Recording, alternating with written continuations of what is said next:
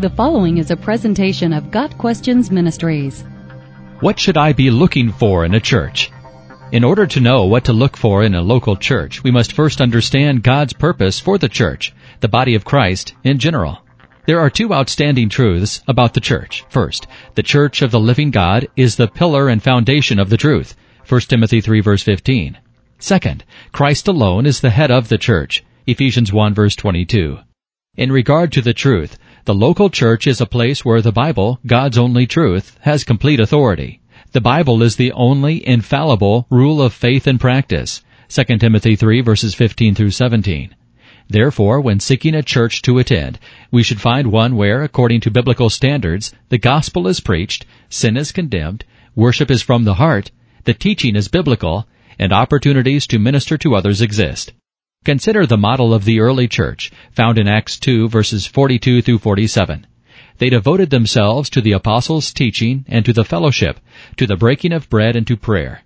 They broke bread in their homes and ate together with glad and sincere hearts, praising God and enjoying the favor of all the people. And the Lord added to their number daily those who were being saved.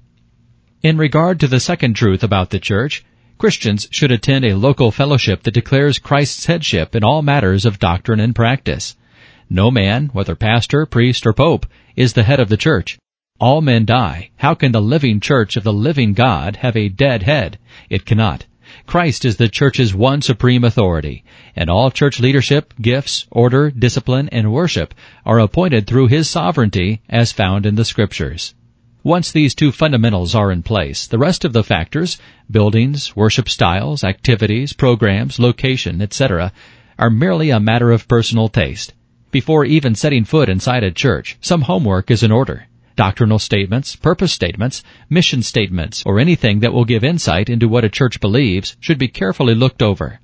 Many churches have websites where one can get a feel for what they believe regarding the Bible, God, the Trinity, Jesus Christ, sin, and salvation. Next should be visits to the churches that seem to have the fundamentals in place. Attendance at two or three services at each church will be helpful. Any literature they have for visitors should be scrutinized, paying close attention to belief statements. Church evaluation should be based on the principles we've just outlined. Is the Bible held as the only authority? Is Christ exalted as the head of the church?